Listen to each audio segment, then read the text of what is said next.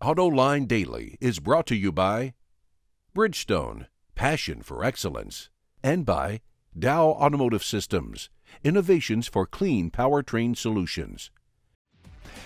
Well, you know the drill. This is Autoline Daily for Tuesday, the 12th of April, 2011. Spring is in the air, and so is the latest news from the Global Auto Beat. I'm Rod Meloni, business editor at WDIV Local 4 News in Detroit, filling in for my friend John McElroy. We've got a lot of great stories to get through today, so let's get started. First up, after facing pressure from the French government over its involvement in a botched espionage case, Renault announced a number of resignations yesterday. Patrick Pelata, the chief operating officer of the company, was the most senior executive to quit. However, Pelata will get another job within the Renault Nissan Alliance. CEO Carlos Ghosn who escaped punishment, says that Pelata's skills are invaluable and are an asset to the group.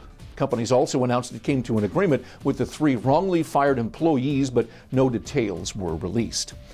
Seems like there's a new recall announced almost every day in the U.S., but over in India, forming a recall policy is not a top priority. According to MSN, the Society of Indian Automobile Manufacturers and the government say that they are more focused on forming safety, fuel efficiency, and quality rules Yet, despite not having a policy, a number of recalls have been issued by the automakers in that country, highlighting the need for one.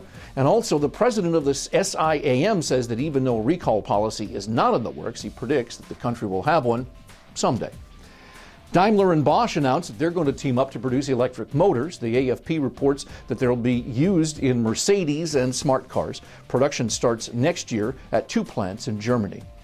Fiat is meeting its goals for Chrysler. The Wall Street Journal reports the Italian automaker just met two U.S. government mandated requirements regarding the partnership. This automatically boosted its stake in the company from 25 to 30 percent.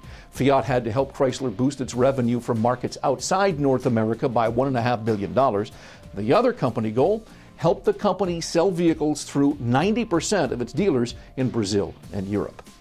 Last week, GM teased the upcoming 2013 Chevy Malibu. All we got to see was a little sliver of its taillight.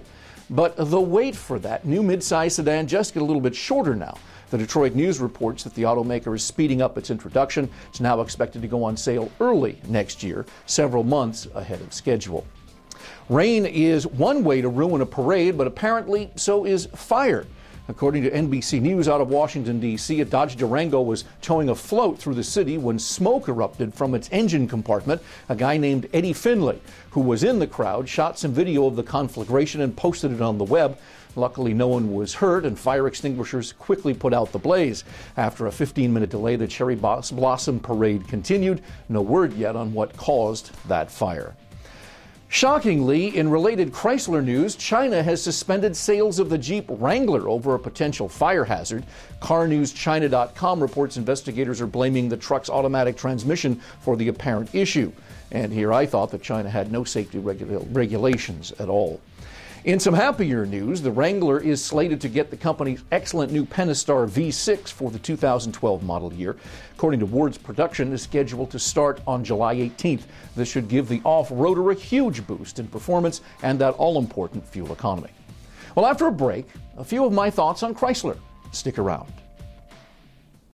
Reducing exhaust emissions, aerified diesel particulate filters, high filtration, low back pressure small package size, excellent durability. DowAerify.com. And finally, a few thoughts about Chrysler. It was this time last year that John was kind enough to ask me to sit in for him, and I said that the company was in such bad shape, and Sergio Marchionne's bold management style was such a shocking change that one of two things would happen either spectacular success or spectacular failure. Well, we here in Metro Detroit have become all too well acquainted with spectacular failure, and so the notion of that kind of success is a little frightening to contemplate. And yet, by all outward appearances, it is what we're looking at in Auburn Hills. Unlike Chrysler's two previous owners, Sergio Marchionne is what he appears to be a very smart, shrewd, and tireless leader dedicated to rebuilding Chrysler into a legitimate contender. When he first arrived, I asked him why we should believe that he would be the one to remake and rebuild Chrysler into a competitor again, and he said, well, it was because he had done the same thing at Fiat.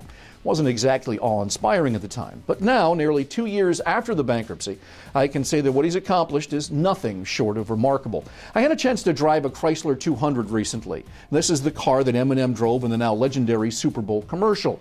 If all Marchionne had done was keep Chrysler alive long enough to make a commercial mentioned in the same breath with the Apple 1984 Super Bowl ad, you might say that he'd accomplished more than Daimler and Cerberus ever did with Chrysler. But in the auto industry, we all know it's about the product. That remade Sebring had a very nicely upgraded interior, and it drove a far cry better than the one that came or became the laughing stock of the entire industry. Then look at the execution of the Jeep Grand Cherokee, and you begin to believe Chrysler does have a f- bright future. Now, Marchionne is steering toward an IPO fairly soon, wanting to make certain that Fiat gets, Fiat gets majority ownership stake in advance. The markets are starting to circle this deal like they did at GM's IPO, and they smell a bit of a profit here. All of a sudden, we have a legitimate car company in Auburn Hills again. Marchionne succeeds, and so does Metro Detroit. That's a surprisingly spectacular success that we could have only have dreamt about two years ago, and one we here are especially grateful to see. Hey, with that, we can wrap things up for today. Again, I'm Rod Meloni, business editor at WDIV Local 4 News in Detroit. If you're in town, please check us out. As always, thank you for tuning in. I'll see you tomorrow.